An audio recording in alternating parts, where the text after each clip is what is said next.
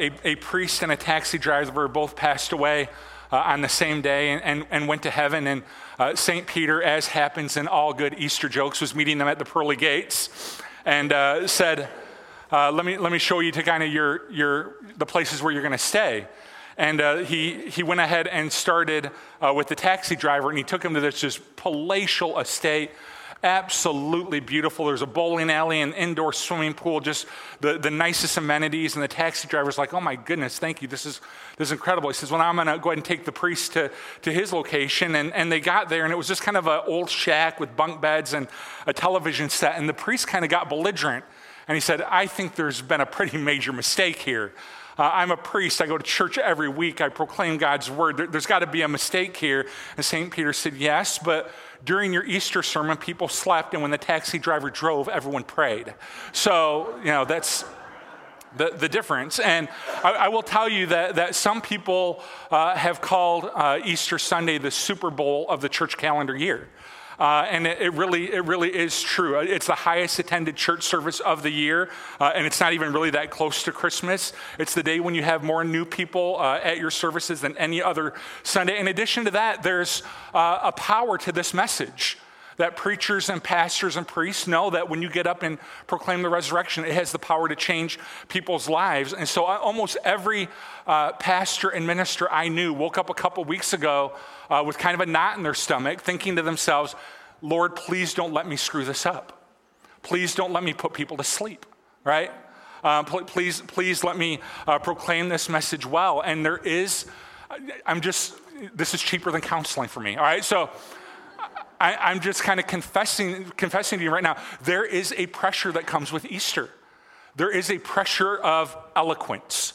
Uh, there's a pressure of eloquence that every pastor and preacher wants to be funny. That's why I started with that killer joke. and quite frankly, the response wasn't as great as I had hoped. Uh, so, you know, there, you, you want to be funny. You want to be articulate. Cheryl will tell you the worst thing someone can say to me after a sermon is, I don't think that was true. The second worst thing is I didn't understand it, right? So, you know, obviously you want it to be true, but then if someone comes out and says, I don't get it, you were, you were very, very confusing. That, that's like a, a terrible thing to, to hear. You want the message to be attractive. This is the Sunday where preachers and pastors try to get rid of the ums and the oohs and the little verbal quirks that, that we all have. And it's not or, or insidious and it's not wrong. I'll tell you what it is. A little bit of insider talk here is pastors and preachers, we want Jesus to sound good to you. We want you to like and eventually love Jesus because we believe it will make all the difference in the world. And for many preachers, we think that if the message and the Sunday presentation looks good and sounds good, that we hope that you'll like Jesus. Uh, it's not about liking us. It's about liking and eventually loving Jesus, and the relationship will continue from there. And there's one tiny little problem with this whole thing that I'm laying out to you, and that is this we are sinners. Welcome to Easter Sunday. You are a sinner. I am a sinner, all right? The Bible's really clear on this. All have sinned and fall short of the glory of God. And I'm not going to spend a ton of time on this because I honestly don't think we really need to be convinced of this because Every person in this room, you have a list of personal moral standards. I know I do. And most of us, we don't live up to our own moral standards that we have. Right? And so when you start to talk about a holy, righteous, and perfect, perfect God, I don't think we have to be convinced that we don't live up to his standards, but we are sinners and Jesus is not. Jesus is holy and righteous and perfect, and that means a lot of things, but one of the things that it means is that Jesus is not always going to sound good to us. Jesus is not always going to sound good to us. There are plenty of things that Jesus said, and I would I get up here and proclaim them every week that do sound good. His message on love was countercultural at the time, but today, I mean, it, it, we love his teachings on love. It, it sounds good, but let me show you another story. I put it up on the screen for you. A man came to Jesus and asked, "Teacher, what good thing must I do to inherit eternal life?" And he said, Why do you ask me about what is good? Jesus replied, There's only one who is good. If you want to enter life, keep the commandments. All right, great follow up question.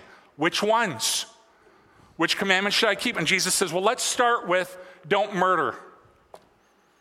Right? Don't commit adultery. Don't steal. Don't give false testimony. Honor your father and mother. Love your neighbor as yourself. And he says, I've kept all of these since I was a young man. To which I think we, first of all, all say, You've never lied? But uh, yeah, anyway, anyway, that's What do I still lack? And Jesus answered, If you want to be perfect, go sell your possessions and give to the poor, and you will have treasure in heaven. Then come and follow me. When the young man heard this, he went away. He went away sad because he had great wealth. Jesus knew that money had a hold on this guy. Now, he doesn't ask this of everyone, but he asked it of this guy. And all of a sudden, Jesus didn't sound good to him. And it raises an interesting question that we'll put on the screen for you. What do you do when Jesus doesn't sound good to you? What do you do when his way is hard and complicated and asks a lot of you? What do you do when Jesus doesn't sound good? It leads me to another pressure that all pastors and preachers feel. It is the pressure to pragmatism. It is the pressure to wisdom that we want to convince you, pastors and preachers want to convince you, especially on Easter Sunday, that this Jesus thing works. And so the way this plays out for me is that I spend a lot of time thinking about the series coming out of Easter. Right? Because I want to pick a topic and demonstrate to you that Jesus works in this particular area. So this year, our church is doing marriage. We're going to be talking about marriage for the next six weeks. That I desperately want you to understand this Jesus thing works. This Jesus thing will affect your marriage, it will affect your finances, it will affect your relationships, it will affect everything. I want you to be convinced of that. The problem is the same one that I mentioned earlier. We are sinners, and Jesus is not. And sometimes his way is not going to sound to our ears like it will work. The Jesus way is sometimes counterintuitive right? Here's what I mean by that it can be hard, it can require sacrifice, and it will work. It doesn't always sound like it will work. I remember uh, counseling someone years ago, and we were talking through some issue, and I honestly can't even remember the issue we were discussing, but it had to do with one of the hard teachings of Jesus. So I would, there's, a, you can categorize these, but I would talk about like Jesus's teachings on generosity, uh, Jesus' teachings on purity, Jesus's teachings on forgiveness. I would categorize those as some of the hard uh, sayings of, of Jesus. And I remember I was walking him through one of these, I can't remember which one, and laying out everything that Jesus taught about this topic. And I'll never forget it. He was across the table from me. I said, Hold up right there. I'm not doing that. I said, I didn't know you could say that, but you know, he, he this is a, he said, I'm not doing that. He, he said, that would never work. He said, Jesus sounds crazy when he says I should do it that way. And we live in a culture where looking good to our ears, sounding good, making sense are, are, are all things of value. And often Jesus is every one of those things. But there is going to come a time when you follow Jesus. I promise you there will come a time when you're following Jesus where to your ears it doesn't look good, sound good, or feel like it will work. And attention comes into play. That this doesn't look good or sound good or seem like it would work to me, but it obviously looks good and sounds good and feels like it would work to Jesus. And so there is a tension that comes into play. I said, what do you do in that moment? Of that tension where it's like, I don't think this is going to work. Jesus, I promise you it will work. I don't think it's going to work. I promise you it will work. What do you do in that moment? The Apostle Paul actually said something really interesting about this. Let me show you this. He said, The message of the cross is foolishness to those who are perishing. But to us who are being saved, it is the power of God. For it is written, I will, I love this, I will destroy the wisdom of the wise. The intelligence of the intelligent I will frustrate. Jesus frustrates our intelligence. Jesus frustrates our wisdom. Because there are often times where he says and teaches something, and it's like, that doesn't sound good. That doesn't look good. That doesn't feel like it would work. And he goes on to say, Where is the wise person? The, the Apostle Paul is essentially saying, Let's face it, you're really not that wise compared to God. Right? No insult on your intelligence at all. Just compared to God, you're not. Where is the teacher of law? Where is the philosopher of this age? Has not God made foolish the wisdom of the world? For, for since in the wisdom of God, uh, the world through its wisdom did not know him, God was pleased through the foolishness of what was preached to save those who believe. Jews demand signs and Greeks look to wisdom, but we preach Christ crucified, a stumbling block to the Jews and foolishness to the Gentiles. But to those whom God has called, both Jews and Greeks, Christ, the power of God, the wisdom of God. For the foolishness of God is wiser than human wisdom and the weakness of God is stronger than human strength. So, the strongest that you ever are, God is stronger. The wisest that you ever are, God is wiser. And there is always, Paul is teaching us here that there is always going to some, be some people that see this tension. This doesn't look good. This doesn't sound good. This doesn't feel like it's going to work. And they are going to come to the conclusion this is foolishness. They're going to have the reaction of that guy I mentioned earlier. I'm not doing that. I'm not giving that. I'm not following that. This is foolishness. And I don't know if you knew it or not, but today is April Fool's Day. And I love that it falls on Easter Sunday because he came to frustrate our sense of wisdom. He came to frustrate our sense of intelligence. And there's been some real doozy. I'm not going to do uh, the, the whole uh, April Fool's thing on you uh, this year. Our secretary did, if you got your bulletin. I don't know if you noticed the bulletin or not, but that, that was not a mistake. All right, so. Um, but there had been some doozies in, in, terms of April Fool's joke. I just lost the whole audience. You're all looking at your bulletins. Classic preaching blunder. I told you to look at something, and now everybody's doing it. All right, so uh, that, that there, there have been some great April Fool's jokes. That Taco Bell did one um, uh, back in 1996, and they said that as a company, they had decided that they were going to buy the Liberty Bell to help our nation get out of debt. And uh, people bought it, including senators and congressmen. They had to hold press conferences about, we can't let Taco Bell buy the Liberty Bell. And, and so, so finally, Taco Bell had to issue a statement said, It's April Fool's. We're, we're not buying uh, the Liberty Bell. The one that I couldn't believe was from 2004, Belief.net which is a, a source that I, I, use quite a bit, but they had, uh, they, they did a thing that they believed would be so obvious that this was an April Fool's joke, but they said a bunch of religious leaders got together and uh, decided that Oprah Winfrey was going to be a new member of the Trinity. Equal to the Father, Son, and Holy Spirit. And they thought it was just obvious that this was a joke. No, no, no, no, no. nobody else thought it was obvious, and they ended up having to, to retract. But the one uh, that I really love uh, because of where I was raised uh, was that a city in Michigan um, issued a press conference that they had received $1.5 million um, to uh, release sharks into Lake Michigan. Uh, to, to, to see how they would survive in the fresh water. And if you've ever if you've ever been to Lake Michigan, my wife and I both grew up going to Lake Michigan. You know there's not sharks in there, but it is a big enough lake that you sometimes wonder. All right, and so people were totally freaked, freaked out. But this is Paul's point. He says the message. The message of Jesus is always going to sound foolish to some people. And you sometimes even get this sense when you're listening, uh, reading Jesus teach in the New Testament. You sometimes almost get this sense that people that were listening to Jesus is like, Are you punking us? Is this April Fool's? what, what is this? This would never work. And they began to view it as foolish. There, there's an interesting uh, story in John 6.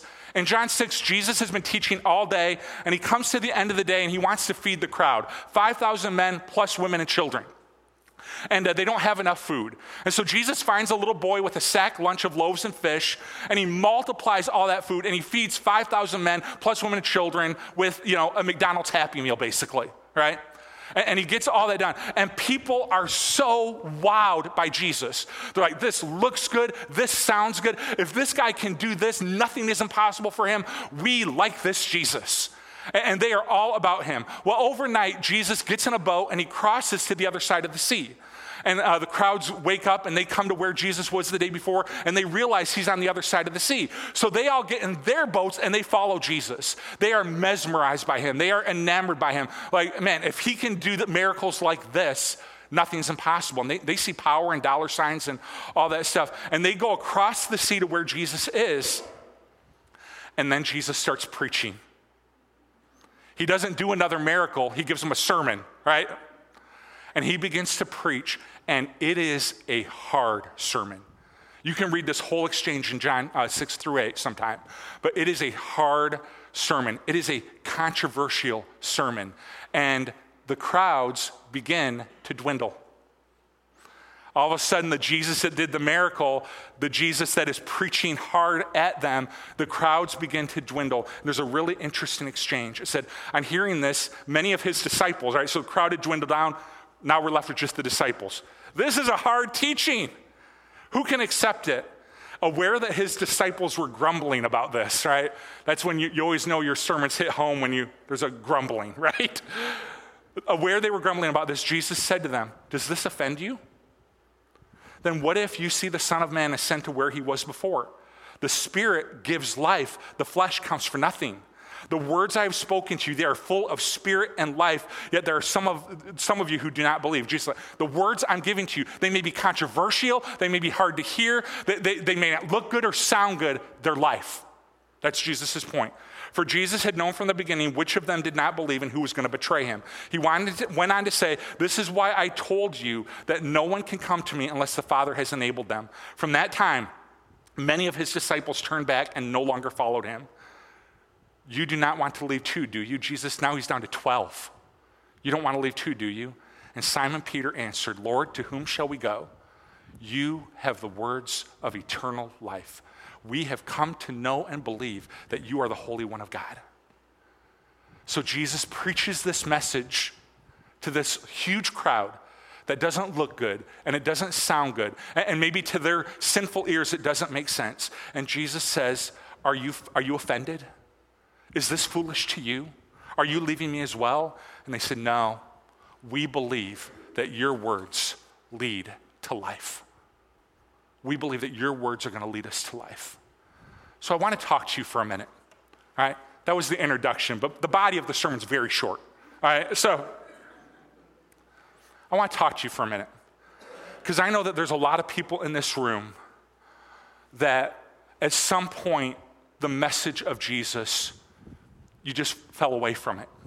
It stopped making sense to you. It started to seem foolish to you. Maybe you were raised in the church and you did the whole church thing for a long time and, and you just kind of walked away from it, fell away from it, however you, you want to describe it. Maybe something kind of difficult or, or bad happened. And, and, you're, you're here this morning um, to honor your mom or to honor your grandma, to be honest. Um, you're, you're, here because they're going to take you out to lunch after. Let's, let's just call it, you know, they're going to take you out to lunch. And I want to introduce you to some because I think these words are so powerful. I really do.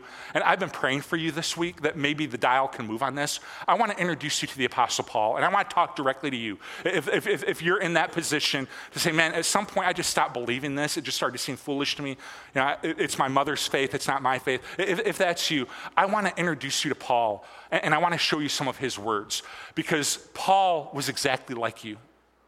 Paul didn't believe. Paul thought it was foolish. Paul tried to persecute the church. We're going to talk about that more in a minute. And, and, and he had kind of fallen uh, away from it. But I want to talk directly to you, and I want to share with you the words of Paul because I think they're powerful. And to everyone else in the room, I, I want you to know if you haven't come to this kind of crossroads, you will, even as a follower of Jesus, where the culture says to do this, Jesus says to do this. Mom and dad say to do this, Jesus says to do this. My internal feeling says to do So everybody faces this, and I think Paul's words are so interesting and so profound. I, I want to show them for, for all of us that, that maybe, in terms of faith, maybe the dial can be moved a little bit. And here's what Paul says to the Corinthian church He says, So it was with me, brothers and sisters. I love this. When I came to you, I did not come with eloquence or human wisdom as I proclaim to you the testimony about God. For I resolved to know nothing while I was with you except Jesus Christ and Him crucified. I came to you in weakness and with great fear and trembling, not qualities of a great public speaker, right? I, I came to you in weakness and fear and trembling. My message and my preaching were not, not with wise and persuasive words but with a demonstration of the Spirit's power, so that your faith might not rest on human wisdom, but on God's power. I love what Paul says here. He says, When I came to you as a preacher, when I came to you as a preacher, my goal was not to win anybody over with eloquence. My goal was not to make things nice and pretty. I knew that if you were going to follow Jesus and you were going to follow Jesus for the long haul, I, knew, I knew that you didn't need eloquence, you didn't need flashy, you didn't need uh, all of that stuff. What you needed, Paul said, was we'll put it on the screen for you a demonstration of God's power. So Paul said, When I came to you, all I brought to you, I had a demonstration. I had a demonstration of God's power. And this is why uh, car companies are really kind of known for this. Car companies will do almost anything to get you to test drive a car because they know they can do an advertisement of full color. They can make all kinds of flashy and fun and hilarious commercials, but they know that statistically, what will win you over to buy the car is a demonstration of its power. Right? You get behind that wheel and you test drive that car and you see that demonstration, they know that you'll be convinced to buy the car. And I think this is so freeing for preachers like me that Paul, one of the greatest preachers in history, says, I wasn't eloquent, I wasn't wise, I wasn't persuasive, but I came with a demonstration. And so I want to rip a page out of Paul's preaching book here just for a minute.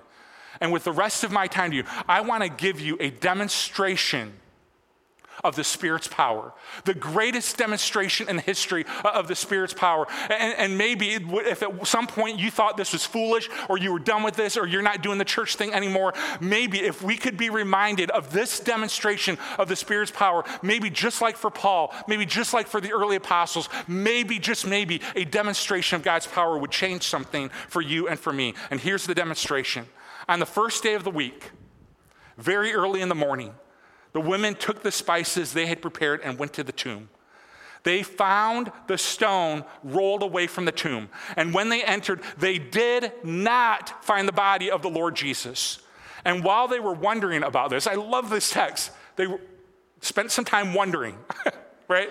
What happened? Suddenly, two men in clothes that gleamed like lightning stood beside them. And in their fright, the women bowed with their faces to the ground. But the man said to them, Why do you look for the living among the dead? He's not here, he has risen. Remember what he told you while he was with you in Galilee? The Son of Man must be delivered over to the hands of sinners, be crucified, and on the third day be, ra- be raised again. And then they remembered, remembered his words. He did say that, right? They, they remembered it.